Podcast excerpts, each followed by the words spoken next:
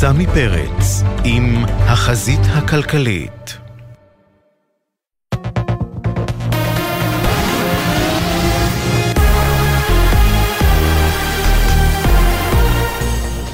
גלי צה"ל השעה 6, שלום רב, באולפן עדן לוי עם מה שקורה עכשיו. ארצות הברית הטילה וטו על ההצעה שהוגשה למועצת הביטחון של האו"ם, הדורשת מישראל להכיל הפסקת אש בעזה לאלתר. מדווחת כתבת חדשות החוץ, שחר קנוטובסקי. ארצות הברית הייתה היחידה במועצת הביטחון שהתנגדה להצעה, ובכך גרמה לדחייתה. 13 חברי מועצה תמכו בטיוטת ההצעה, שהוגשה על ידי אלג'יריה, ובריטניה נמנעה. זוהי הפעם השלישית מאז תחילת הלחימה בארצות הברית דוחה הצעות להפסקת אש בעזה, שנידונו במועצת הביטחון. שגרירת ארצות הברית לאו"ם, לינדה תומאס גרינפילד, אמרה כי ההצעה של אלג'יריה מסכנת את המשא ומתן שמנהלים האמריקנים עם ישראל וקטאר לשחרור החטופים והפסקת אש זמנית. שליחתנו לוושינגטון דרורה פרל מזכירה כי ארצות הברית הפיצה אתמול למועצת הביטחון של האו"ם טיוטת הצעה משלה להפסקת אש זמנית בהקדם האפשרי, שדורשת את שחרור החטופים וקוראת להסרת כל ההגבלות על העברת סיוע הומניטרי. היועץ המיוחד של ממשל ביידן למזרח התיכון, ברט מקרק, יבקר בישראל ובמצרים בהמשך השבוע, כך מדווח בכיר בממשל האמריקני לסוכנות רויטרס. מטרת הביקור היא קידום המגעים לעסקה להפסקת אש ולשחרור החטופים. גורמים אמריקניים הבהירו בימים האחרונים כי השיחות על עסקת חטופים יעילות, אך דורשות עבודה מאומצת. בתוך כך, דובר משרד החוץ הקטרי אמר היום כי המגעים לעסקה החדשה ברצועה נמשכים למרות הקשיים בהשתתפות כל הצדדים. כך כך מוסר כתבנו לענייני ערבים, ג'קי חוגי. ילדה בת חמש נפצעה באורח אנוש בתאונת דרכים בכביש 446 בשומרון, סמוך לפדואל. אישה בשנות ה-40 לחייה נפצעה קשה וגבר כבן 50 נפצע בינוני. צוות מגן דוד אדום פינה אותם להמשך טיפול בבית החולים. ידיעה שהעביר כתבנו ביהודה ושומרון, הוד בראל. ברקע העברת החוק שיאפשר את חסימת ערוץ אל-ג'זירה בישראל לאחריות הוועדה לביטחון לאומי, חבר הכנסת משה סעדה מהליכוד אומר לירון וילנסקי ביומן הערב, למה שהחוק לא יחול גם על ערוצים ישראלים שפוגעים בביטחון המדינה. אם ערוץ שפועל מתוך ישראל פוגע בביטחון המדינה, למה שהחוק לא יחול עליו? מדוע מופיע אך ורק אה, אה, ערוץ זר ולא ערוץ ישראלי? מה, מה הטעם שאם ערוץ ישראלי להסית או לפגוע בביטחון המדינה, הוא מוסר איפה היו נפילות? האם החוק לא חל עליו? אין פה אפליה? לראשונה מאז הוקמה הממשלה, הוועדה לבחירת שופטים מינתה יותר מעשרה שופטים לערכאות הנמוכות. מדווחת כתבתנו לענייני משפט, תמר שונמי. הוועדה לבחירת שופטים מינתה 16 שופטי מחוזי במחוזות הצפון וחיפה, אבל לא הספיקה להצביע על רוב המינויים לבתי משפט השלום. השר לוין, השרה סטרוק וחבר הכנסת קרויזר התנגדו לקידום שופטים שהקלו בענישת מורשעים במבצע שומר חומות. השרה סטרוק טענה, ערביי ישראל מתנהגים למופת מפרוץ המלחמה, אבל יש שופטים שפוגעים בהרתעה. בשבוע הבא תדון הוועדה במינויים למחוז הדרום, שם הפערים בין שני המחנות משמעותיים הרבה יותר. מזג האוויר, הגשם ייפסק בהדרגה ומחר צפויה עלייה קלה בטמפרטורות. לידיעת חיילי צה"ל ברצועת עזה, מחברת מטאוטק נמסר כי מזג האוויר ברצועה מחר יהיה מעונן חלקית עד בהיר, עם עלייה קלה בטמפרטורות. לחיילינו בגבול הצפון, מזג אוויר דומה בגזרתכם. אלה החדשות.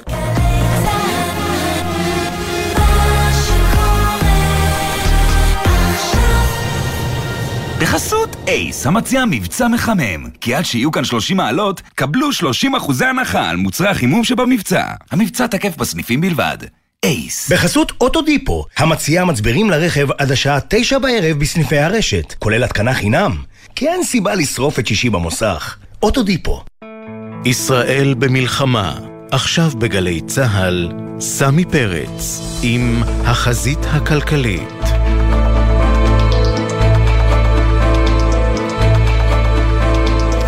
ערב טוב, שש וארבע דקות, אתם בחזית הכלכלית עם כל הסיפורים הכלכליים החמים של היום הזה, ואם יהיו עדכונים בנושאים אחרים, מדיניים, צבאיים, גם אותם אנחנו כמובן נביא. יש לנו בשעה הקרובה גם את הסיפור של הקיצוץ הצפוי בתקציב המדינה, גם את הכוונה לחסום את שידורי אל-ג'זירה, את המשבר בענף הבנייה, ועדת הכספים שאישרה את העלאת המע"מ באחוז אחד. חברי הכנסת שדוחים שוב את הדרישה לדווח על הכנסות משכר דירה ועוד כמה עניינים, כולל מרימים לעסקים ולמילואימניקים בסוף התוכנית. אבל לפני כן, רשת בתי המלון אה, ישרוטל אה, עוררה השבוע זעם של המפונים מהדרום ומהצפון שמתארחים בעצם מפרוץ המלחמה בבתי המלון שלה, לאחר שהודיע להם שהם צריכים אה, לעזוב, לפנות את החדר. המפונים נאלצים להתפנות שוב, עוד לפני שהם מורשים לחזור לבתיהם, ואפשר להבין לליבם, כמעט חמישה חודשים בבית מלון זה לא נופש ולא חופש, אלא סוג של עונש וסיר לחץ שקשה לקנא בו. ישרוטל מציעה לרכז את המפונים בכמה בתי מלון כדי שניתן יהיה לארח בבתי המלון היוקרתיים אורחים שרוצים לנפוש. גם הם צריכים לנפוש אחרי כך וכך חודשי אה, מלחמה. והאמת שגם אותה אפשר להבין. בית מלון זה עסק ואין סיבה שבתי מלון לא יחזרו לפעול בצורה אה, תקינה, זה אינטרס משקי הרי. אז אה, אם שני הצדדים צודקים, מי טועה? אין כאן טעות, יש כאן רק אחריות והיא חלה על הממשלה. היא זו שצריכה למצוא פתרונות למפונים, היא זו שצריכה להחזיר את הכלכלה ואת ענף המלונאות לעבודה סדירה, ויותר מכל דבר אחר, היא זו שצריכה לעשות הכל כדי שהמפונים יחזרו ממש ממש בקרוב הביתה. והבית זה יותר טוב מבית מלון.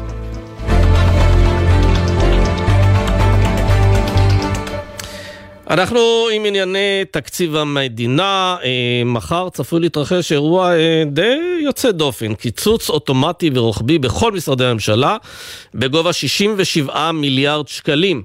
תכף נראה אם זה אמיתי. איתנו חברת הכנסת אה, נעמה לזימי, מפלגת העבודה, יושבת ראש ועדת הצעירים וחברה בוועדת הכספים, ערב טוב. שלום, ערב טוב, סמי. אז מה? אכן קיצוץ, אכן קיצוץ רוחבי, קיצוץ שהוא כולו תולדה של התרשלות מוחלטת, יש שיאמרו אפילו מכוונת, של שר האוצר והאוצר אה, בתקציב הנוכחי. הם פשוט לא הגישו בזמן את התקציב. הסיבות שהתקציב לא הוגש בזמן לפי חוק יסוד אה, משק המדינה הוא שרצו להטמיע ממש בתקציב את הכספים הקואליציוניים והעיכוב הזה גרר קיצוץ רוחבי אה, שלא נראה כמותו, באמת, זה קיצוץ אה, אה, מאוד אגרסיבי, כ-13% מכלל משרדי הממשלה, שיתוק של אגפים שלמים בממשלה, זה 67 מיליארד כמו שאמרת. אבל רגע, אם הם היו מגישים את זה בזמן, אז לא היה צריך להתרחש הקיצוץ הזה. אז אולי זה עניין נכון. טכני, בעוד שבוע, עוד שבועיים הם יגישו, ואז לא יידרש אותו קיצוץ. אבל זה מתחיל לסרבל את כל המערכת. כבר תקציבים שהיו אמורים לעבור בעצם משותקים, וזה מכניס אותנו למעין לופ כזה שאני גם לא בטוחה שיסודר בזמן לאחר העברת התקציב. זאת אומרת, זה לא בהכרח יהיה עיכוב טכני אם כל התהליך לא יהיה כמו שצריך. כי בעצם עכשיו יש את ה shutdown הזה, שזה בעצם שיתוק של חלק מעבודת משרדי הממשלה, כשגם ככה, סמי, יש לומר, התקציב שנערכים אליו הוא תקציב קיצוצים גם ככה. נכון, חמישה אחוזים מהתקציבים, כן, של נכון. המשרדים, ויש אפילו נכון, פרויקטים שיקוצצו ב-15 אחוזים, כמו למשל הפרויקטים של החברה הערבית. בדיוק, אתה, אתה גם מזהה גם עוד דברים שקורים במקביל. למשל, הגיוס המוקדם של חניכי שנות השירות, למשל, הוא כבר משפיע על שירותי רווחה שמלכתחילה חווים קיצוץ. כי בעצם נשענים לא פעם על אותם חניכים. זאת אומרת, אתה רואה שגם חלק מהדברים שקורים שהם עוברים לנו ככה מעל הראש, גם הם, הכל משפיע ממש על הקרסת המערכות החברתיות הציבוריות, והקיצוץ הזה הוא קיצוץ שאני רואה את האדוות שלו שילוו אותנו כל שנת 24, והוא תולדה של התרשלות מופרעת לחלוטין. לחלוטין. כן, אבל אני רוצה לשאול אותך, חברת הכנסת לזימי, את הרי מאלה שנאבקו נגד הנושא של הכספים הקואליציוניים, ובסופו כן. של דבר, יכול להיות שהמאבק הזה היה קצת אה, ככה רג, ירייה ברגל, כי אומר שר האוצר, מאה אחוז, אתם לא רוצים כספים קואליציוניים, אז אני אקרא לזה כספים אה, שנמצאים בבסיס, הוא מכניס אותם לבסיס, ואז גם לא קוראים לזה כספים קואליציוניים, וזה גם ילך איתנו בשנים הבאות. המאבק הזה נחל כישלון, תכלס. תראה, זה, זה טיעון מעניין, זאת אומרת שאנחנו נמצאים עם אנשים חסרי עכבות. שאין להם שום אה, הבנה של הרגע הלאומי והצורך בהבחנה בין מיותר לבין הכרחי וחיוני ובגלל שהם כאלה אנחנו לא צריכים להיאבק בהם. אז לא, להפך, המאבק הזה היה כדי שהם ייכנסו לאירוע ויעשו את ההבחנה בין כספים שהם נכונים לעת המלחמתית לבין כספים שהם מיותרים, סקטוריאליים, למקורבים שלהם. הממשלה הזאת לא עשתה את ההבחנה, אז היא עשתה הכל הפוך. היא תקעה מדינה שלמה בזמן מלחמה, עיכבה תקציב, עברה על חוק יסוד ויצרה קיצוץ רוחבי אגרסיבי. זאת אומרת, אין, לא האופוזיציה פה אשמה, זו הממשלה, זה האוצר, זה שר האוצר. אגב, אני גם רוצה להגיד, האוצר, קולו לא נשמע מספיק כשומרי סף, גם הגורמים באוצר. כל מה שקורה פה, כולל דירוג האשראי, התחזית השלילית, ובאמת אובדן עשתונות התקציבי, זה משהו שהייתי מצפה גם שכן, שומרי הסף גם יהיו אותנו בתוך זה. את חושבת ששר האוצר הצליח לאלף את מה שנקרא פקידי האוצר, והוא מונע מהם להיות, אה, לתפקד כשומרי סף? תראה, אולי, אולי הם חושבים שהדרך היחידה שלהם אה, להשפיע מבפנים היא מה שמרסן. אני כרגע לא רואה ריסון. באמת, אני גם אומרת יותר מזה, גם בכל מה שקשור למשרדי הממשלה המיותרים ולהכל, פשוט לא נתפס שאגפים שלמים מהמשרדים החיוניים, הרווחה, החינוך, הבריאות, יכולים להיות משותקים, ומשרדים מיותרים יתנהלו. זה, זה דבר שאני לא מצליחה לתפוס אותו. איך, איך המציאות הזאת מתקיימת בעת החירום הכי קריטית לאומית לישראל. את יודעת אומרת... להגיד, אותם 67 כן. מיליארד שקלים, מאיזה מקומות הם יקוצצו? איזה לא. גופים לא. ישלמו את המחיר הזה? לא, אנחנו כיום רק דולים מידע. זאת אומרת, אני מקבלת מידע רק כשאני אה, מתקשרת או כשפונים אליי, כשאנחנו אוספים מידע. כמו שאתה יודע, גם לא נתנו לנו פירוט תקציבי מספרי.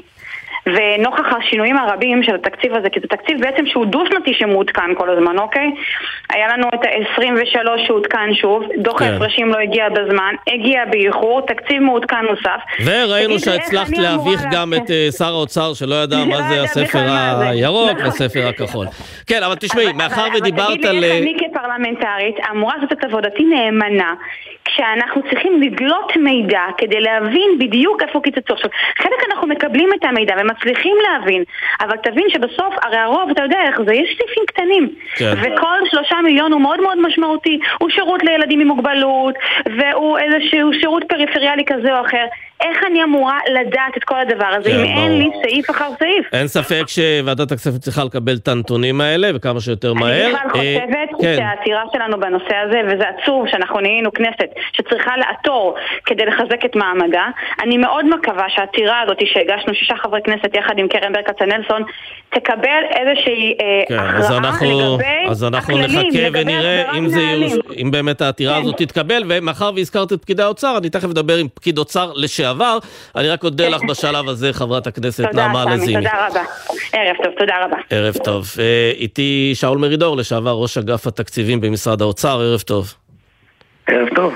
טוב, אז קשה לייצר אה, שיח בימים אלה עם פקידי האוצר, הם אה, כנראה מיושרים עם השר שלהם, אבל ננסה להבין באמצעותך, האם באמת זה הולך להיות קיצוץ של 67 מיליארד שקלים רק בגלל שהתקציב לא הוגש בזמן? אתה מכיר תקדימים לכזה אירוע? לא, אני לא מכיר תקדימים כי החוק שחוקק כשעשו את התקציב הדו-שנתי הזה הוא חוק יחסית חדש. אני חושב שלקחו אותו מהמנגנון האמריקאי שבגדול אמר שברגע שאין תקציב די משביתים את הממשלה, וזו המשמעות האמיתית אם היו עושים קיצוץ אה, בכזה סדר גודל אה, בתקציב. יש לי תחושה שאף אחד בממשלה לא מתכוון אליו, כי הם מתכוונים להעביר תקציב, ובשבועיים או השלושה שהם יאחרו, הם יעשו, תקציב, הם יעשו קיצוץ, אבל האם הם... שאול מרידור, אתה איתנו? לא, שאול מרידור, אה, הקו נפל. אנחנו ננסה לחדש את הקו עם אה, שאול מרידור. תכף נראה אם זה אפשרי. אה, אה, בכל מקרה, יש פה איזה עניין שהוא כנראה טכני ששר האוצר מרשה לעצמו. איתנו שאול מרידור?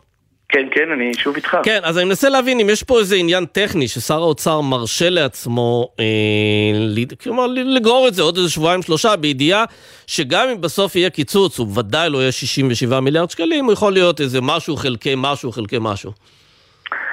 אני אגיד את זה אחרת, אה, סמי, אנחנו התרגלנו בממשלה הזאת להרבה מאוד דברים, אז אה, בעולם רגיל, אה, שר האוצר ואנשי משרדו היו צריכים לעשות קיצוץ אמיתי, והיות והחוק מחייב אותם לדבר הזה, הם היו צריכים להכיל אותו, והחשב הכללי היה מזמן צריך לעצור את הברזים כדי להתכונן אליו.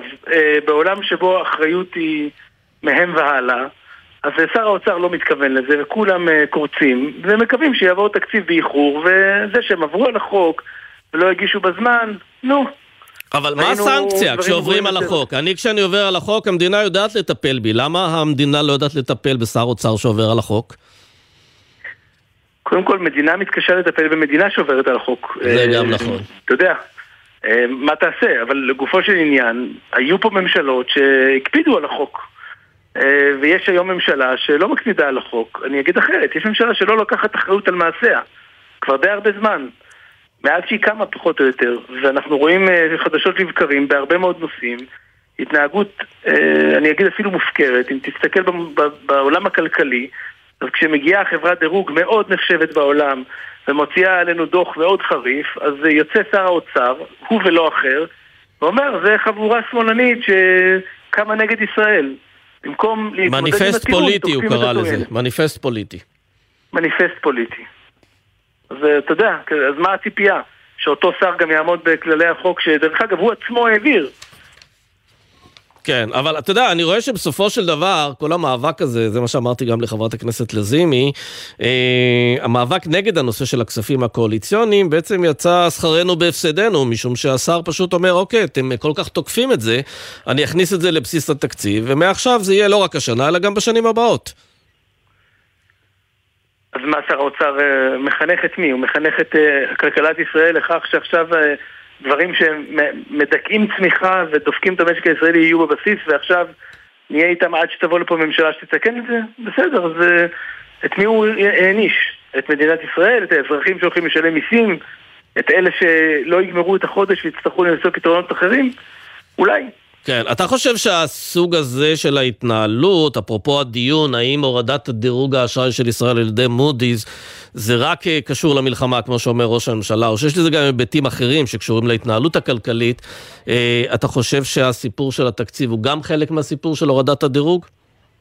א', אני בטוח בזה. דבר שני, ראש הממשלה לא מדייק, אני אגיד את זה בזהירות, כי מודי'ס בעצמם כתבו דוחות מאוד חריפים, הם ואחרים, לפני המלחמה. ולא היה להם אה, מידע מודיעיני לגבי המלחמה, שהממשלה הזו שקמה והחלה בהפיכה משטרית שבסוף לא צלחה, אבל היא ערערה פה הרבה מאוד יסודות שעליהן נשענת הכלכלה הישראלית, סיכנה את הדירוג של ישראל, כל חברות הדירוג אמרו את זה. ההתנהלות הכלכלית של הממשלה הייתה התנהלות מופקרת. כשפרצה המלחמה ברור שגם היא יש לה אה, השפעה, אבל צריך להגיד, מדינת ישראל חוותה לא מעט מבצעים ומלחמות ולא הורידו לנו דירוג. כן, מצד שני, מצד שני, העלות של המלחמה הזו, 250 ומשהו מיליארד שקלים, הוא, אה, היא עלות בעצם שיותר גבוהה מכל שאר המבצעים והמלחמות שידענו מאז מלחמת לבנון השנייה, יחד. זה, זה נכון מאוד, סמי, אבל צריך להגיד, חיכו כולם מתחילת המלחמה לראות איך הממשלה תתנהג. והם גם כותבים את זה בדוח. בסוף, הסיפור הוא לא המלחמה בעצמה, כי הוצאה אחת חריגה מאוד, אבל התנהלות כלכלית אחראית, בסבירות לא מבוטלת, הייתה מונעת את הורדת הדירוג הזה. אבל כשחברות הדירוג מסתכלות ורואות את ממשלת ישראל מתעלמת מהמצב הכלכלי החדש שאליו נקלענו, שהוא לא רק הסיפור של עלות המלחמה, הוא שינוי בהרכב ההוצאות של הממשלה, שהוא גם הרבה יותר תשלום ריבית וגם הרבה יותר תשלום ביטחון.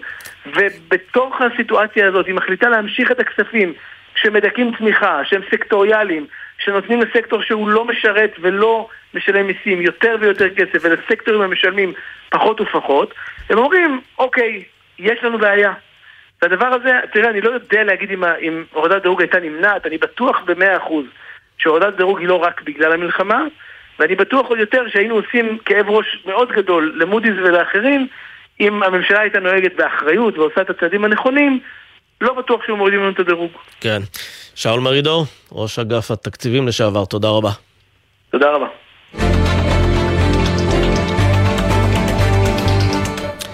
נכנס לאולפן אה, אילי זילברברג, כתב התקשורת, אה, עם... ערב טוב.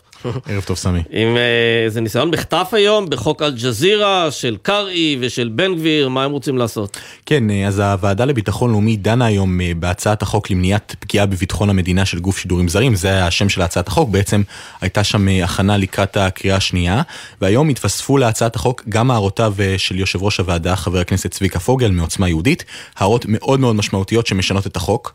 ראשית, הסמכות לאפשר לשר התקשורת לחסום את הערוץ עברה בהצעה שלו משר הביטחון לשר לביטחון לאומי. כלומר, לפי ההצעה, מי שיאפשר לשר התקשורת לחסום את אל-ג'זירה יהיה השר איתמר בן גביר במקום השר יואב גלנט, ובנוסף, בהצעת החוק המקורית, החסימה הייתה צריכה להיות מאושררת על ידי הקבינט, ואילו בהצעה החדשה, מציעים כי האישור יגיע דווקא מהוועדה לביטחון לאומי, נזכיר בראשה עומד חבר הכנסת פוגל.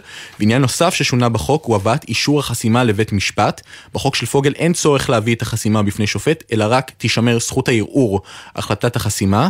וצריך להגיד כמובן, סמי, שעד כה לממשלה היו תקנות לשעת חירום שאפשרו לה לחסום את אה, שידורי אל-ג'זירה, אבל כאמור זה לא קרה. והיא בחרה שלא לעשות את זה עד עכשיו. צריך להזכיר שם אה, גם שאל-ג'זירה, ערוץ ששייך לקטאר, קטאר אה, מתווכת בעסקאות לשחרור החטופים, והעמדה של אה, ראש הממשלה ושר הביטחון היא שכרגע הם לא רוצים, לא רוצים את החיכוך הזה. כן, למעשה התקנות אפשרו, וכאמור גלנט היה זה שצריך לאפשר לשר התקשורת לעשות את זה, וזה לא קרה. ערוץ שכן נחסם הוא ערוץ על מי הדין הלבנוני של חיזבאללה, אבל התקנות בינתיים פגעו ולכן פקעו, ולכן אה, ההצעה הזו אה, מגיעה חזרה לשולחן הכנסת כדי שהיא תהפוך אה, להצעת חוק קבועה. אגב, פוגל גם הציע שהצעת החוק לא תהיה תקפה רק לשעת חירום, אלא יהיה לה תוקף קבוע, ולכן התקנות כן. האלה יהיו לא רק לתקופת המלחמה. מחטף על מחטף על מחטף. אילי זילברברג, תודה. תודה, סמי. אני רוצה לצרף בעניין הזה את חבר הכנסת זאב אלקין, יושב ראש סיעת המחנה הממלכתי וחבר ועדת החוץ וביטחון. ערב טוב.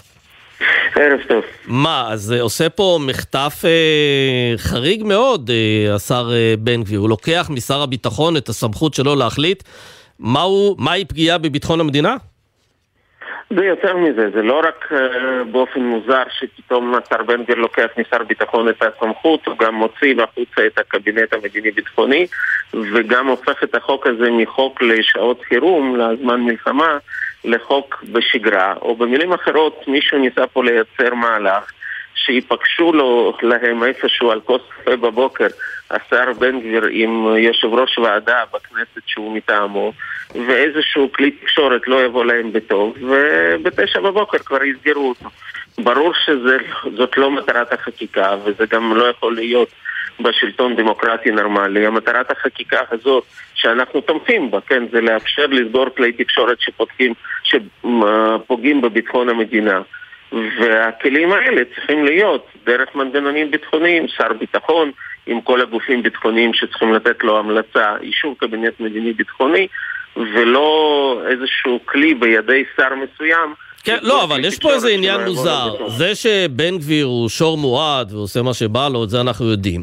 אבל שר התקשורת, שלמה קרעי, בעצם פועל בניגוד לעמדת ראש הממשלה ושר הביטחון, שבכלל בעת הזו אפילו לא רוצים לסגור את אה, אל-ג'זירה. קודם כל, החוק הרי הוא חוק כללי, הוא לא, סגירה או אי סגירה של אל-ג'זירה לא קשורה ישירות לחקיקה הזאת, כי אפשר גם היום לסגור, כן? מי שהיום מעכב את הסגירה זה ראש הממשלה והוא הכתובת בהקשר הזה. אה, לשיטתי אפשר היה אתמול לסגור את אה, אל-ג'זירה, לא צריך בשביל זה את החוק, יש בשביל זה כלים אחרים משפטיים שכבר קיימים, כבר הפעילו אותם. ולגבי איזשהו ערוץ של החמאס, אפשר אותו דבר לעשות לאל-ג'זירה. החוק מדבר לדורות, כן, על המצב, איך זה צריך לעבוד בצורה... כלומר שתהיה איזה חקיקת מדף, שזה יהיה הנבוט, וברגע שתרצה להפעיל אותו, אז יש לך חוק מוכן לטובת העניין הזה, ואז אולי אתה נכון מצליח ליישר את אל-ג'זירה. אבל השאלה לטובת איזה עניין. אם העניין הוא זה לסגור כלי תקשורת שפוגעים בביטחון מדינה כמו אל-ג'זירה, אז אנחנו שם. אבל אם העניין הוא זה שהשר בן גביר יוכל לסגור כלי תקשורת, גם לא במלחמה, אלא בשגרה, פשוט כי הם לא יבואו לא בטוב, אז ברור שאנחנו לא שם ולא נאפשר לזה לקרות. ולכן מיד כשזיהינו את הניסיון המסטף הזה, פניתי ליו"ר הקואליציה אמרתי שאנחנו מטילים על זה וטו ודורשים לחזור לנוסח המקורי שאושר בזמנו בממשלה על דעת ממשלה כולה, ולא ניתן לקדם את החוק בצורה כזאת. שבעצם התיקון שאתם רוצים, או לא התיקון, שזה יהיה באמת בהתאם להחלטת הממשלה, שאומרת ששר הביטחון הוא זה שאחראי, ולא השר לביטחון אה, פנים או ביטחון לאומי. זה לא, רק, זה לא רק אישית מי אחראי, אגב לא אכפת לי שגם שר לביטחון לאומי יצטרף לשר הביטחון אם צריך, אבל צריך להיות, הכלי לא יכול להיות כלי משחק בידיים של בן אדם אחד שיכול הוא עם עצמו ועם הח"כים שלו לסגור כלי תקשורת במדינת ישראל בימי שגרה. הכלי הוא לימי חירום והוא מול כלי תקשורת שפוגעים בביטחון המדינה ולכן זה צריך גם לעבור בקבינט מדיני-ביטחוני ולא כן. רק... תגיד, לפי ההסכם שלכם שנכנסתם לממשלת החירום, יש לכם את היכולת אה, להטיל וטו על המהלך הזה שמנסה לקדם בן גביר? לפי ההסכם הזה חקיקה שלא קשורה למלחמה וצריכה לעבור בהסכמה, והיות ופה רוצים לשנות את זה לחקיקה שהיא לא מתייחסת רק למלחמה, אלא גם לימי שגרה, אז זה חייב להיות. כן, למרות שיכול לקום מישהו ולהגיד שזה קשור למלחמה, כי בכל זאת יש לו איזו פעולה נגד ערוץ ש... אמרתי, דווקא בן גביר בעצמו, בשינוי שהוא עושה, הוא מאפשר לנו להפעיל את הווטו, כי הוא רוצה להרחיב את זה גם לימי שגרה ולא רק למלחמה כמו שזה היה מלכתחילה. ולכן צריכים לעשות פה את הדבר מאוד מאוד פשוט, לחזור לנוסח החוק שהממשלה אישרה אותו, זאת הדרך הנכונה, זה החוק הנכון, ובמקביל צריך לסגור את אל-ג'זירה, אבל אם למישהו יש טענות בעניין הזה, השר קרעי מכיר בטח את הטלפון של ראש ממשלה, הוא יכול להרים לו את הטלפון. בהחלט. ולבקש לסגור אל-ג'זירה. אני תומך, אני כן. בכנסת כבר נתתי ביטוי לעמדתי. כן, בהזדמנות זו... אני חושב אה, שמזמן היה נכון לסגור את כן. אל-ג'זירה. בהזדמנות זו, חבר הכנסת אלקין, אה, נושא אחר, אתמול אה, ראינו פרסום אה, של אה, ירון אברהם בחדשות 12 על אה, מסמך שהכין השר אה, גדי איזנקוט, שמתאר מה הושג ומה לא הושג עד כה. אה, הוא אומר למשל שמיטוט היכולות הצבאיות והשלטוניות של החמאס הושג חלקית, השבת החטופים הושג חלקית, מצב סיום המלחמה שלא, ישקף, שלא נשקף איום מעזה לא הושג, השבת הביטחון לתושבי העוטף הושג חלקית, חיזוק הביטחון האישי והחוסן הלאומי של אזרחי ישראל לא הושג. אה, וקודם כל אני תוהה, האם אתה חותם על ההבחנות שלו, על המסקנות שלו? לא, אני לא קטונתי מלהיות דובר של השר איזנקוט, אני אגיד לך מה עמדתי לגבי חלק מהסוגיות שהמסמך הזה אה, נוגע, כן, לא, לא צריך לדברר את המסמך, אני גם לא כתבתי אותו. אה, אני חושב שבאמת יש כמה תחומים שבהם אנחנו צריכים לעבוד הרבה יותר קשה כדי להשיג את מטרת המלחמה, וזה אה, מיטוט שלטון החמאס והחזרת החטופים לארץ, וכמובן אה, חזרת תושבי הדרום והצפון לבתיהם. לא, זה ברור, אבל אומר השר לא, איזנקוט רגע, שנייה, ששלושה חודשים לא התקבלו לא, לא, החלטות. המלחמה מתנהלת. לפי הישגים טקטיים ללא מהלכים משמעותיים להשגת הישגים אסטרטגיים. אם אתה רוצה לראיין שר איזנקוט, אתה מוזמן, והוא בטח בשמחה יענה לשאלות. לא, אני שואל אותך, משום שאתם חברים במחנה הממלכתי, אבל אתם סיעת תקווה חדשה, אתם עובדים אחרת, חושבים אחרת גם.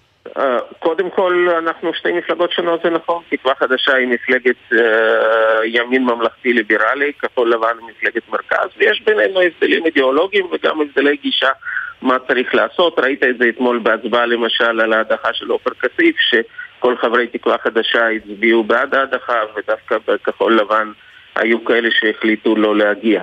אז יש בינינו לא מעט חילוקי דעות והבדלי גישה, אבל uh, לגופו של עניין, שאלת אותי על מלחמה, אני לא יודע לדבר על קבינט מלחמה, אני לא חבר בו.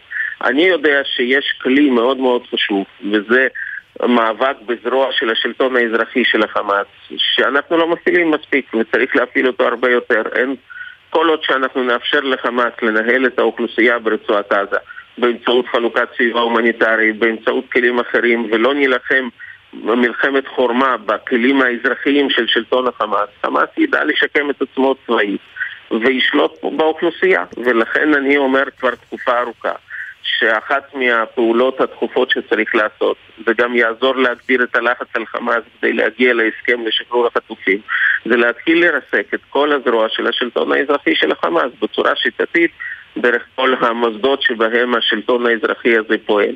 ורק ככה נדע להגיע למטרות המלחמה ולמימוש כן.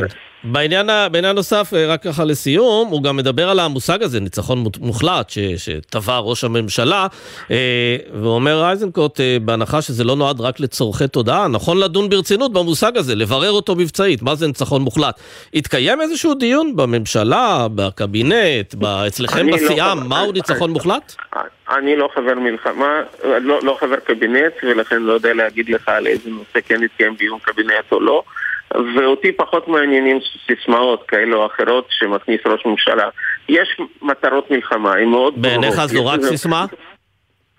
בינתיים אני לא, לא ראיתי מה המשמעות של זה. אני יודע, יש מטרות, שמנו כממשלה מטרות, המטרות האלה זה מיטוט שלטון חמאס בעזה, המטרות זה החזרת החטופים, המטרות זה חזרת תושבי דרום וצפון לבתיהם, אלה מטרות מאוד מדידות. כן, האם חמאס עדיין שולט בעזה? כן.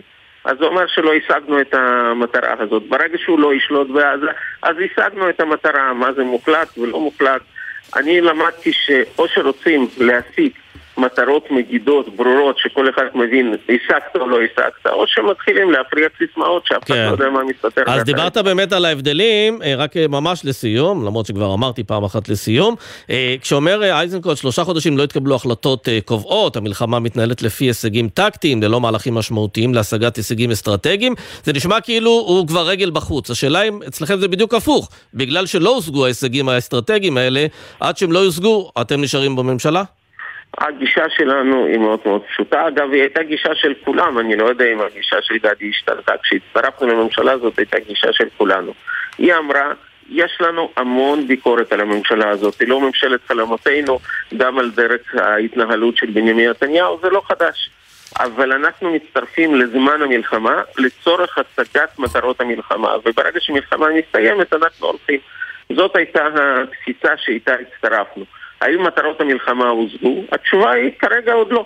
החמאס עדיין שולט בעזה, החטופים עוד לא חזרו הביתה, תושבי הדרום והצפון עוד לא חוזרים לבתיהם. ולכן, לשיטתנו, הדבר הכי רע שמדינת ישראל יכולה לעשות זה להגיד, אני עוצרת את המלחמה ואני חוזרת למלחמות היהודים, למאבקים, אולי נתחיל עכשיו מיד מערכת בחירות.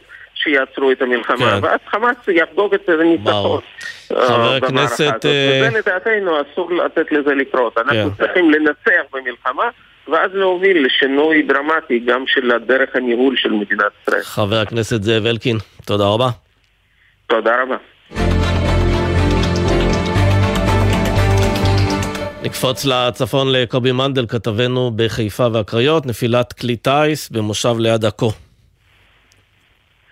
ערב טוב לכם, ובכן אה, לפנות אה, ערב, אכן אה, כלי טיס לא מאויש נפל בשלמותו בחצר בית במושב בוסתן הגליל שנמצא צפונית לעכו. מדובר בכטב"ם בצבע עפרפר לבן לא גדול, כהערכה שלי לפי התמונות, אורך של כמטר וחצי עד שניים, לא מעבר לזה.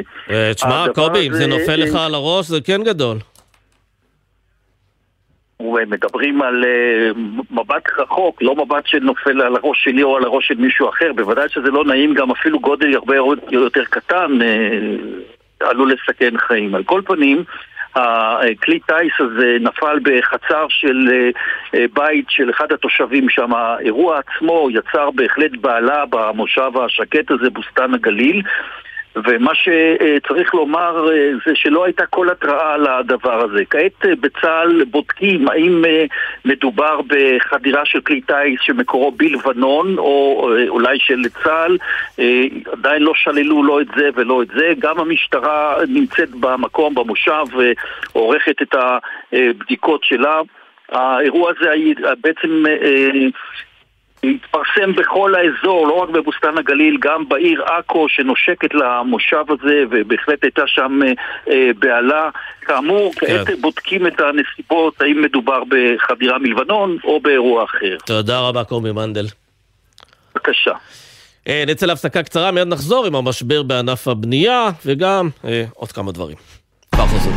אתם מאזינים לגלי צה"ל. עוד בתי ספר, שבילי אופניים חדשים, אולי מרכז קהילתי. ב-27 בפברואר הבחירות לרשויות המקומיות. ההזדמנות שלנו להשפיע על סביבת החיים. אז איך מצביעים? בשני פתקים, צהוב לראשות העיר ולבן למועצת העיר. ואם גויסנו למילואים, חיילי סדיר ומילואים יצביעו בקלפיות בבסיסים. והמאושפזים, קלפיות תוצבנה גם בבתי החולים. ואם עוד לא יודעים היכן מצביעים, נכנסים לפורטל הבחירות של משרד הפנים ומאתרים את מיקום הקלפי. מצביעים ומשפיעים. ההצבעה תתקיים לצד הנחיות פיקוד העורף. מידע נוסף באתר משרד הפנים. אוניברסיטת בר אילן מחזקת, מניעה, משפיעה על החוסן, על הצמיחה, על המחקר, על המחר. כדי שאתם תוכלו להגיע רחוק ככל האפשר. יום פתוח לתואר ראשון, שני ודוקטורט, ב-8 במרס, באוניברסיטת בר אילן. אוניברסיטה הצומחת במספר הסטודנטים בשש השנים האחרונות. יום פתוח, 8 במרס. שישי בערב, נרות השבת כבר דולקים, מפה לבנה פרוסה על השולחן, הסעודה מוכנה, אבל מאות כיסאות ברחבי הארץ נשארים רכים עד לשובם של החטופים הביתה. גלי צה"ל מקדישה שעה בכל ליל שבת לסיפורים האישיים של החטופים, השירים שהם אוהבים וההקלטות בקולם, כאילו היו פה איתנו. אני מדמיינת אותו מדמיין מלא שהוא מנגן בגיטרה, עוצם את העיניים, מבחינתו הוא יושב עם המגבר והגיטרה, עושה מה שבא לו. התשמע קולי, שישי, שבע בערב, גלי צה"ל. אם יציפו את המנהרות, האם חמאס ינועו שם באמצעות אבובים? האם הכלבה בלה תקבל מהמדינה פיצויים בצורה של בונזו? איך באמת צריך להגיד חות'ים? חות'ים, חות'ים. והאם בבניין המתפרק הזה של גלי צה"ל יש ממ"ד? אה, זה יכול להיות אחלה שם לתוכנית. אה. ציפורי לילה בממ"ד. דודו ארז ואבי אטינגר מסכמים חצי שבוע. חצי בצחוק, חצי ברצינות. הלילה בחצות, גלי צה"ל. עכשיו בגלי צה"ל, סמי פרץ, עם החזית הכלכלית. חזרנו, ואיתי עכשיו uh, כתבתנו, עינב קרנר, ערב טוב. ערב טוב, אה, סמי. אני רוצה תכף שנדבר על, הכנ... על כנס החירום של uh, תעשיית הבנייה היום, אבל עוד לפני כן דיווח ממש מהשעות האחרונות, uh, מנכ"ל יפאורה נחקר היום ברשות התחרות בחשד ל... נכון, אז מדובר סמי על אותה פרשה של החשד לתיאום מחירים בין הקמעונאים ליבואנים. היום אה, דורון גלזר, אה, מנכ"ל יפאורה תבורי, הגיע למשרדי הרשות להמשך חקירה. נציין שזה לא, אה, לא שימוע לפני הגשת כתב אישום, כפי שראינו בווילי פוד לפני שבועיים ובשטראוס לפני כחודשיים, אבל זה חלק מהחקירה של אותה פרשה. שעדיין אה, לא הסתיימה, ובאמת, אתה יודע, אם אנחנו כבר מדברים על זה, נקווה שבהקדם נוכל לשמוע באמת את תוצאות החקירה הזו, שדי... אה, כן, אותה, אותה פרשה שבה כל מיני אה, שחקנים בשוק המזון אותתו כן. זה לזה על העלאות מחירים. נכון. כן. נכון, גם באמצעות התקשורת ובדרכים בינם לבין עצמם בחדרים סגורים, אבל כאמור כל זה נמצא עדיין תחת חקירה, אבל זה בהחלט עוד איזשהו חלק מההליך הזה. אה, שבעצם גם יפאורה, כנראה שאגב שהיא נחקרה וזו לא הפעם הראשונה, אבל עדיין זה נמצא במשרדי, ב, ב, בחטיבת הרשות החוקרת ועדיין לא עבר למחלקה המשפטית, חשוב לציין את זה. אוקיי, אז היום אה, נערך כנס של אה, בעצם כל הקבלנים, תעשיות הבנייה, תחת הכותרת מצילים את ענף הבנייה והתשתיות. אנחנו יודעים שיש להם בעיה מאוד מאוד קשה של מחסור בעובדים. מה הם אמרו שם? צצו פתרונות? אז בעצם הם אמרו... די, נמאס לנו כבר מהסחבת, מהשתיקה הרועמת, מההבטחות שלא אה, מתקיימות, ואנחנו מדברים, סמי, על הבעיה הכי גדולה, בעצם המצוקה של ענף הבנייה ממנה הוא סובל, זה בעצם המחסור החמור בכוח אדם, כאמור יותר מ-50% מאתרי הבנייה אה, כיום אה, מושבתים. Uh, בשונה מכנסים אחרים שאנחנו נוהגים לראות בהם המון uh, חברי כנסת ואישי ציבור, אה, ופוליטיקאים, הפעם דווקא ראינו את הקבלנים בעצמם, שבאו לדבר מדם אה, ליבם על הקשיים האמיתיים שהם אה, חווים. מי שכן הגיע מהממשלה זה דווקא נציג, סליחה, מנכ"ל רשות האוכלוסין אייל סיסו, שלא היו לו כל כך תשובות לשאלת גלי צה"ל, שאלנו אותו אז מתי אנחנו נראה את עשרות אלפי העובדים שמבטיחים לנו הוא אמר לנו, מי שאומר שביום אחד נביא את המאה אלף עובדים הפלסטינים, אז הוא לא יודע על מה הוא מדבר. מבחינת אה, סיסו סמי, עד מאי הם מקווים להביא כ-40 אלף אה, עובדים, זה המספר שהמדינה מתחייבת אליו וגם לא בטוח שהם יצליחו, אבל כאמור ללא הפתרון המיידי לנושא המצוקה בכוח האדם, הענף הזה רק ילך וידרדר, ואגב אנחנו ראינו כבר עכשיו אה, ניצנים ראשונים של עליות מחירים, כן, ככל שהפערים נכון. האלה יעמיקו, אנחנו נגיע לעליות מחירים גבוהות יותר. בהחלט, אז בדיוק בעניין הזה אנחנו נדבר ונגיד ערב טוב למנכ"ל התאחדות הקבלנים, יגאל סלוביק. ערב טוב. אז תראה, יש הבנה, אני חושב, די מלאה של המצוקה של הקבלנים, של המחסור בכוח אדם. נדמה לי שאפילו יש הסכמה שהפתרון זה להביא עובדים זרים. אה, אני רק לא מצליח להבין מדוע זה לא קורה והיכן נמצא צוואר הבקבוק. א', בוא נתחיל עם זה שהמצוקה היא לא מצוקה של הקבלנים, היא מצוקה של ענף הבנייה כולו, ובסופו של דבר זאת מצוקה של מדינת ישראל כולה. גם של הכלכלה ושל המשק, גם של רוכשי הדירות, גם של ענף התשתיות. זאת לא מצוקת הקבלנים. דבר שני, למה זה לא קורה? אה, אנחנו בעצם סיימנו מיון של למעלה מ-15,000 אנשים בהודו ובסרי לנקה, בימים אלה מתקיים סבב מיונים נוסף בסרי לנקה אה, והיכולת להביא אותם לארץ בצורה מהירה, מסודמת, מאורגנת בתפיסתי בסופו של דבר שאין מישהו אחד בקרב גורמי הממשלה שמתכלל את כל האירוע הזה מקצה לקצה. מי הגורם שצריך לתכלל את זה בעיניך? חברים, מי שמתכלל את הדברים האלה צריכים להיות אחד מהשניים, או משרד ראש הממשלה, או משרד הבינוי והשיכון בהקשר הדיור. בתפיסתי זה אחד משני אלה, אבל הממשלה צריכה להחליט על מי, על מי רוצים להטיל את האחריות ואת הניהול של הדבר הזה. כן, שרואה ובפועל... את השלם. עד עכשיו כמה עובדים זרים הגיעו מאז אה, בעצם תחילת המלחמה? לפי מה שאני יודע עד היום הגיעו, אני אומר מהמיונים לענף הבנייה, אני לא מדבר על דברים אחרים, מהמיונים שעשינו בהודו ובסרי לנקה הגיעו עד עכשיו 400, לפי הערכה עד סוף השבוע אמורים להגיע 1,000.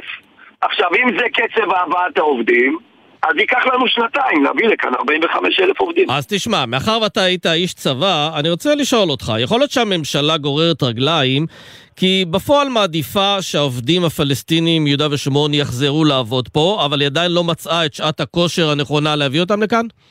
אני חייב להגיד שאני לא חושב שזו הסיבה, ואני גם רוצה לומר שתחת ההנחה, והיה וממשלת ישראל תחליט שהיא רוצה להכניס את העובדים הפלסטינים, ענף הבנייה והתשתיות יודע להכיל, בלי שום בעיה, גם 60, 70 ו-80 אלף עובדים זרים, וגם 40 ו-50 אלף עובדים פלסטינאים. הביקוש לעובדים קיים.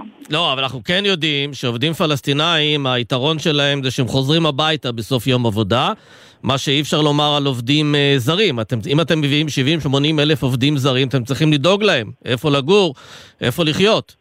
נכון, וזה חלק מהתפיסה של אין מישהו שבאמת רואה את התמונה המתכללת ואת כלל האימפקטים של הבאה של 70-80 אלף לענף הבנייה. אני רוצה להזכיר שרוצים להביא גם עשרות אלפים לחקלאות, אז אולי שם הבעיה של המגורים פחות קריטית, ורוצים להביא למלונאות ולמסעדנות. העובדים הזרים זה לא אירוע רק של ענף הבנייה אה, אה, לכשעצמו. הוא אירוע הרבה יותר מורכב, שצריך שמישהו יסתכל עליו רגע, ויראה את כלל הדברים ש, אה, שקשורים אליו. על כלל האספקטים שלו. כן, אז קודם אמרת בתחילת הדברים שזה לא משבר של הקבלנים, זה משבר של ענף הבנייה, משבר של הרוכשים. אולי יום אחד גם יהיה אפילו משבר של הבנקים שהעניקו הלוואות ל- לעוד כל כך הרבה קבלנים. אנחנו יודעים שסדר גודל של מחצית מאתרי הבנייה אה, מושבתים למעשה. אתה יכול לתת לנו מנקודת מבט של מי שקנה דירה, מה יהיה העיכוב במסירה של הדירה, ומבחינת מי שרוצה לקנות דירה, אה, מתי אנחנו נרגיש את המחסור הזה בהתחלות בנייה? תראו, מתי יסתיים העיכוב אני לא יודע להגיד. אה, אנחנו כבר בעיכוב של ארבעה חודשים, אה, ועד שתגיע לפה מסה קריטית של עובדים, בקצב הנוכחי זה ייקח עוד שנתיים. זאת אומרת, העיכוב במסירת הדירות יכול להיות מהרגע שתגיע לפה מסה קריטית של עובדים, בוא נגיד שאם הממשלה תענה לקר... לקריאתנו ותוביל למהלך ולמבצע הבאתם של העובדים, בתוך 60-90 יום יהיו כאן העובדים, אז העיכובים יתחילו בין חצי שנה לכמה זמן, תלוי באיזה שלב של הבנייה של הדירה היית. מאותו רגע שיהיו פה את אותם 45 אלף, אה, אלף עובדים.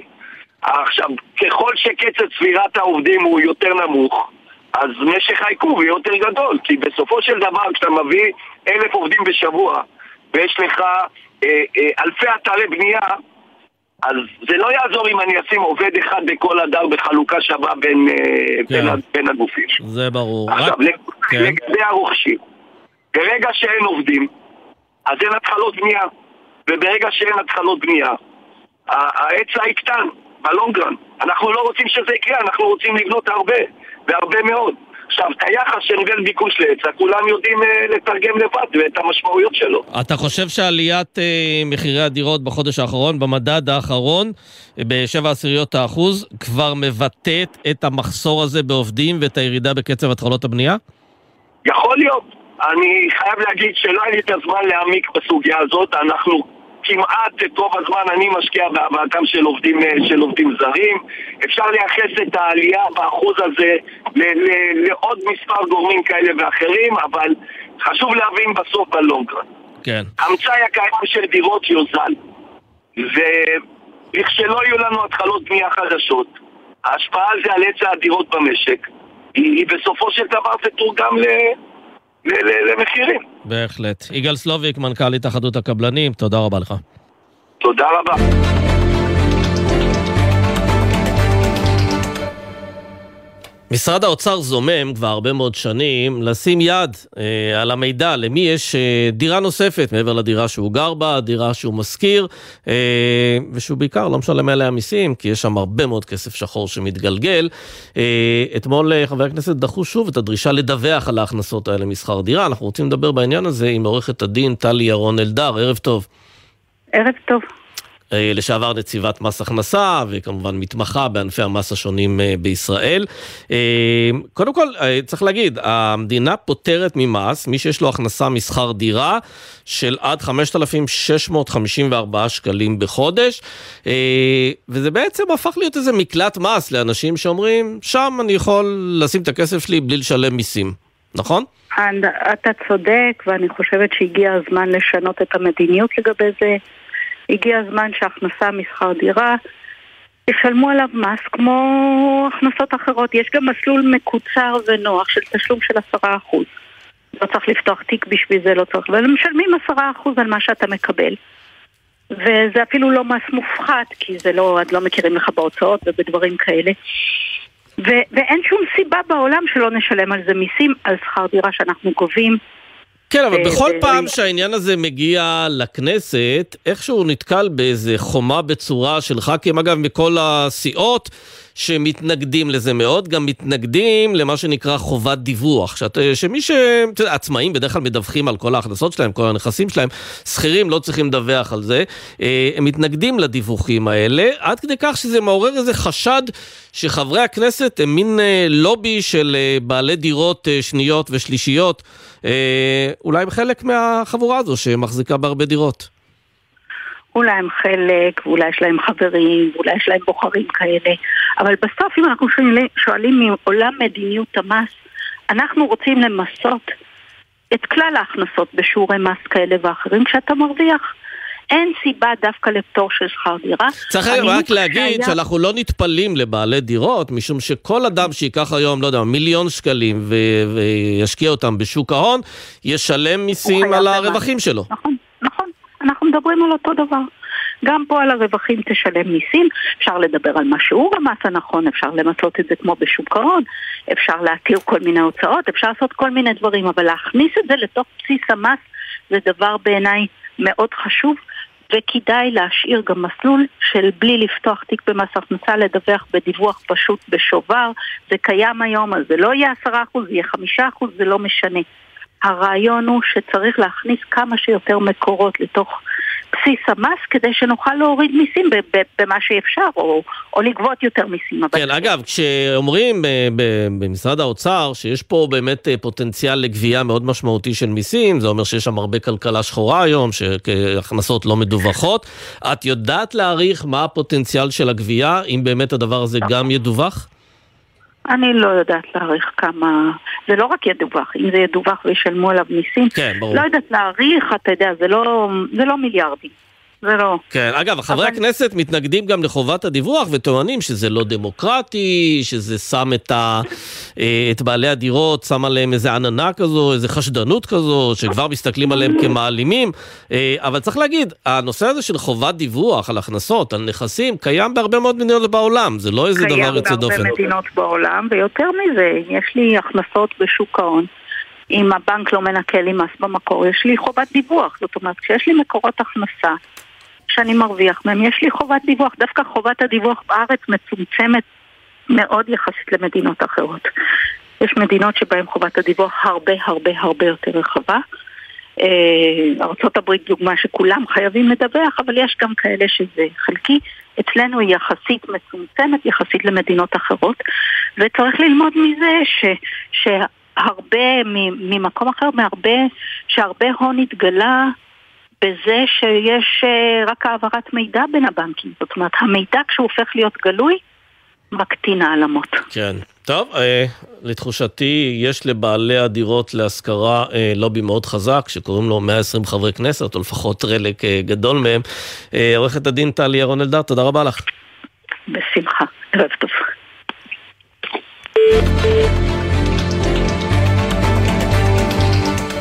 אה, נקפוץ לישראל פישר, כתבנו לענייני כלכלה ואנרגיה, ערב טוב.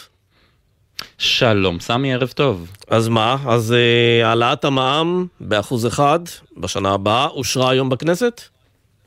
כן, ועדת הכספים אישרה היום את העלאת המע"מ באחוז אחד. אה, ידענו שזה מה שמשרד האוצר מתכנן, אבל הייתה קצת דרמה בוועדת הכספים של הכנסת, כי חבר הכנסת חנוך מלביצקי מהליכוד, קואליציה כמובן, סירב אה, להצביע בעד אה, העלאת המע"מ, בעד הסעיף הזה. ומה שקרה אז, שהקואליציה שלפה את הנשק הסודי שלה. אתה רוצה בוודאי לשאול ודאי. מה זה הנשק הסודי? חבר הכנסת ששון גואטה מהליכוד, שהוקפץ אה, להחליף את אה, חבר הכנסת חנוך מלביצקי בהצבעה בוועדת הכספים, כדי שבקואליציה יהיו בטוחים שזה יעבור, ואני לא ממציא את זה, זאת אומרת, צחקו על זה בתוך הוועדה היום. רגע, אסרו על חבר הכנסת מלביצקי להשתתף בהצבעה בגלל שהוא מתנגד להעלאת המע"מ? זה היה מעניין, אני היום ישבתי ממש מאחורי uh, חבר הכנסת מלביצקי, uh, כשאחרי שהוא אמר בדיון שהוא לא מתכוון להצביע בעד העלאת המע"מ, הוא התחיל לקבל uh, טלפונים מחברי כנסת בכירים מאוד בקואליציה, אפשר להגיד את זה, ופשוט uh, התחילו להפעיל עליו uh, מכבש לחצים, ומיד כשהוא אמר שהוא לא עומד להצביע בעד, התק... בעד העלאת המע"מ, אז התחילו, הוא התחיל לצחוק. על זה שמיד יחליפו אותי, וזה אכן מה שקרה, כן, אתה ראית אה, גם את חבר הכנסת צביקה פוגל מוקפץ לוועדה במקומו של אה, יצחק קרויזר, כדי שיהיה בטוח, בסופו של דבר, עשרה חברי כנסת, גם מש"ס, מפלגה שאומרת שהיא חברתית, כן, שהצביעו כן. אה, בעד העלאת המע"מ. אנחנו מדברים על פוליטיקה עכשיו, לא על חברתיות. כן. כן. ישראל פישר, כן. תודה. תודה.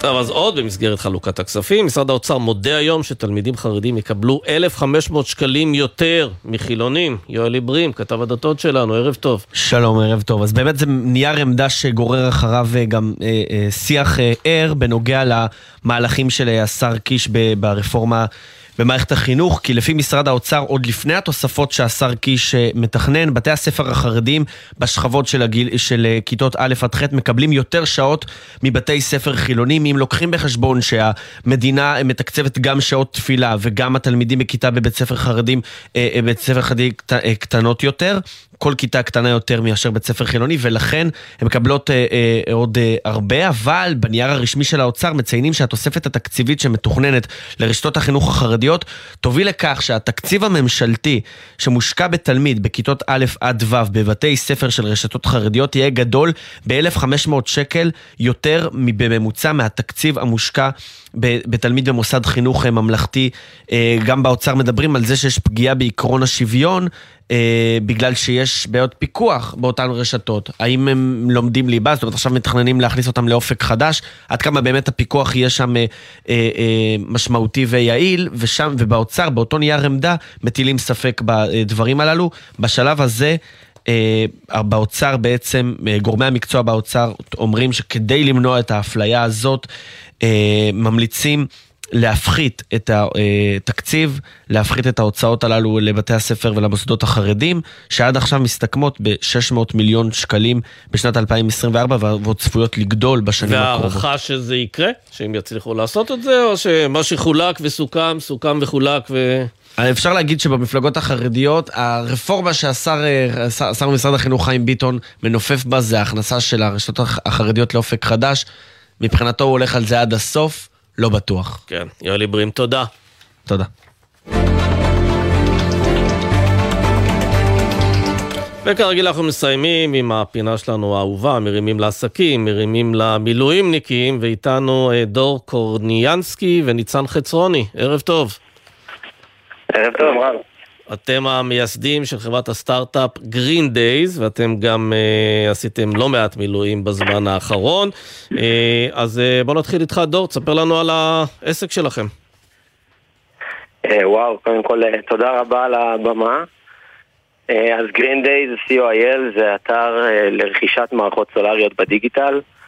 הקמנו אותו לפני מעל שנה וחצי, במטרה לעזור לבעלי גגות לעשות את התהליך ולרכוש אה, מערכת סולארית. אה, בפשטות, עם אה, טכנולוגיה שעוזרת לך לקבל את ההחלטה. זה בגדול, אנחנו הוובי של המערכות סולריות. והעסק משגשג, רווחי? אנחנו, כמו כל סטארט-אפ, כרגע בשלבי הפיתוח והצמיחה. זה עסק שצומח מחודש לחודש. אה, עדיין אנחנו לא במקום ש...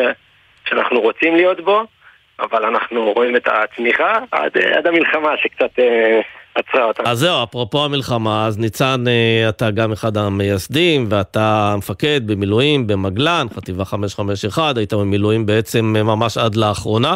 איך העסק תפקד כשאתה במילואים, ובעצם גם דור עשה לא מעט מילואים? לא, אז האמת שזה היה עניין די מורכב, כי שנינו גייסנו באותו יום.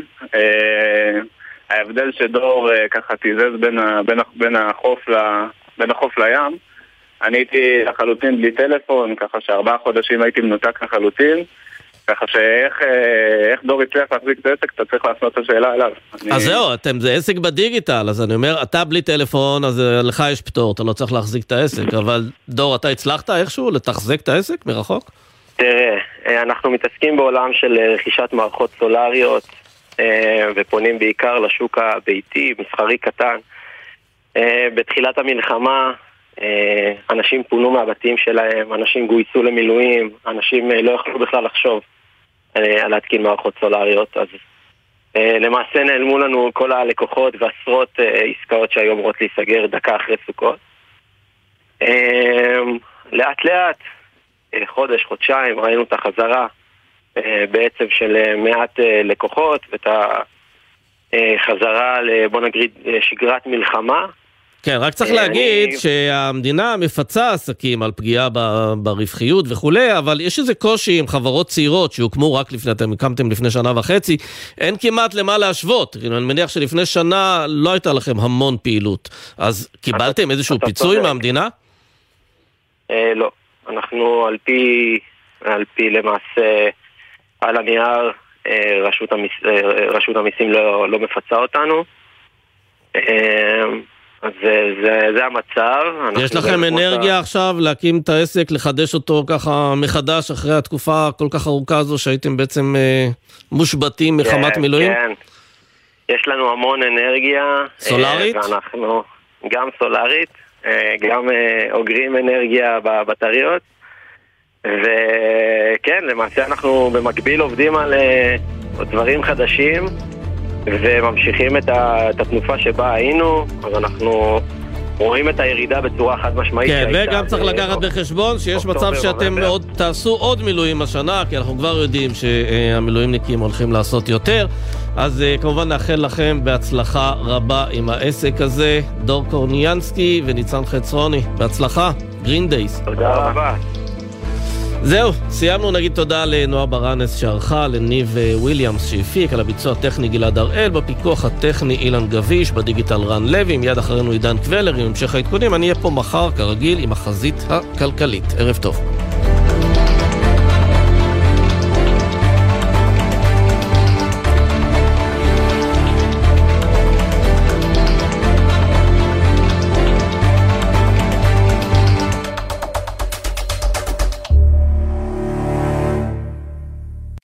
בחסות אייס, המציע מבצע מחמם. כי עד שיהיו כאן 30 מעלות, קבלו 30 אחוזי הנחה על מוצרי החימום שבמבצע. המבצע תקף בסניפים בלבד.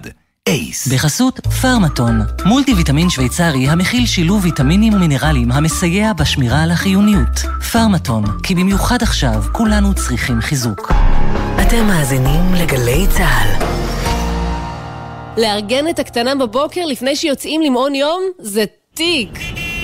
לרשום אותה למעון יום לשנה הבאה זה קליק. הורים לפעוטות? שימו לב, גם השנה הרישום למעונות יום מתבצע באופן מקוון ונגיש, בלי לצאת מהבית. מחפשים ברשת מעונות יום מסובסדים, נכנסים ורושמים את הקטנטנים למסגרות שמסבסד משרד העבודה. אז מהרו והבטיחו לילדיכם מקום בקליק. ההרשמה מסתיימת בחמישה במרס. משרד העבודה, יש עם מי לעבוד. מקומי זה הכי. הכי חשוב לביטחון האישי, הכי חשוב לחינוך, הכי חשוב לקהילה, הכי משפיע עליכם. ב-27 בפברואר יוצאים להצביע בבחירות ולהשפיע על הבית. קאטה הגרופ במבצע לעמיתי קרנות השוטרים. הטבות בלעדיות על 16 המיזמים בפתח תקווה. כוכבית 9816 ובאתר קרנות השוטרים. קרנות השוטרים קודם כל בשבילך יחד במלחמה. אני מבקשת מכולם לעזור לנו לצעוק את הצעקה שלנו ולתמוך במשפחות שמחכות ליקרים שלהם יותר מדי ימים. מה עשינו בחינוך שלנו שהצלחנו לגדל ילד שהוא מלח הארץ, שלאורך כל החינוך הזה אני לא מתחרט לרגע, גם שילמתי מחיר מאוד כבד. הלוחמים הגיבו בכל כך חדות מבצעית. מירי, תדייקי, שתי לוחמות. כן, לוחמות. ניתן להם את הכבוד לבנות. כתבתי אותו ממש לפני שנכנסנו. הסיבה שכתבתי אותו זה כדי להרים לכולם. רגע, אני אשאל פה את החברים, השיר אה, הצליח? מראים לכם?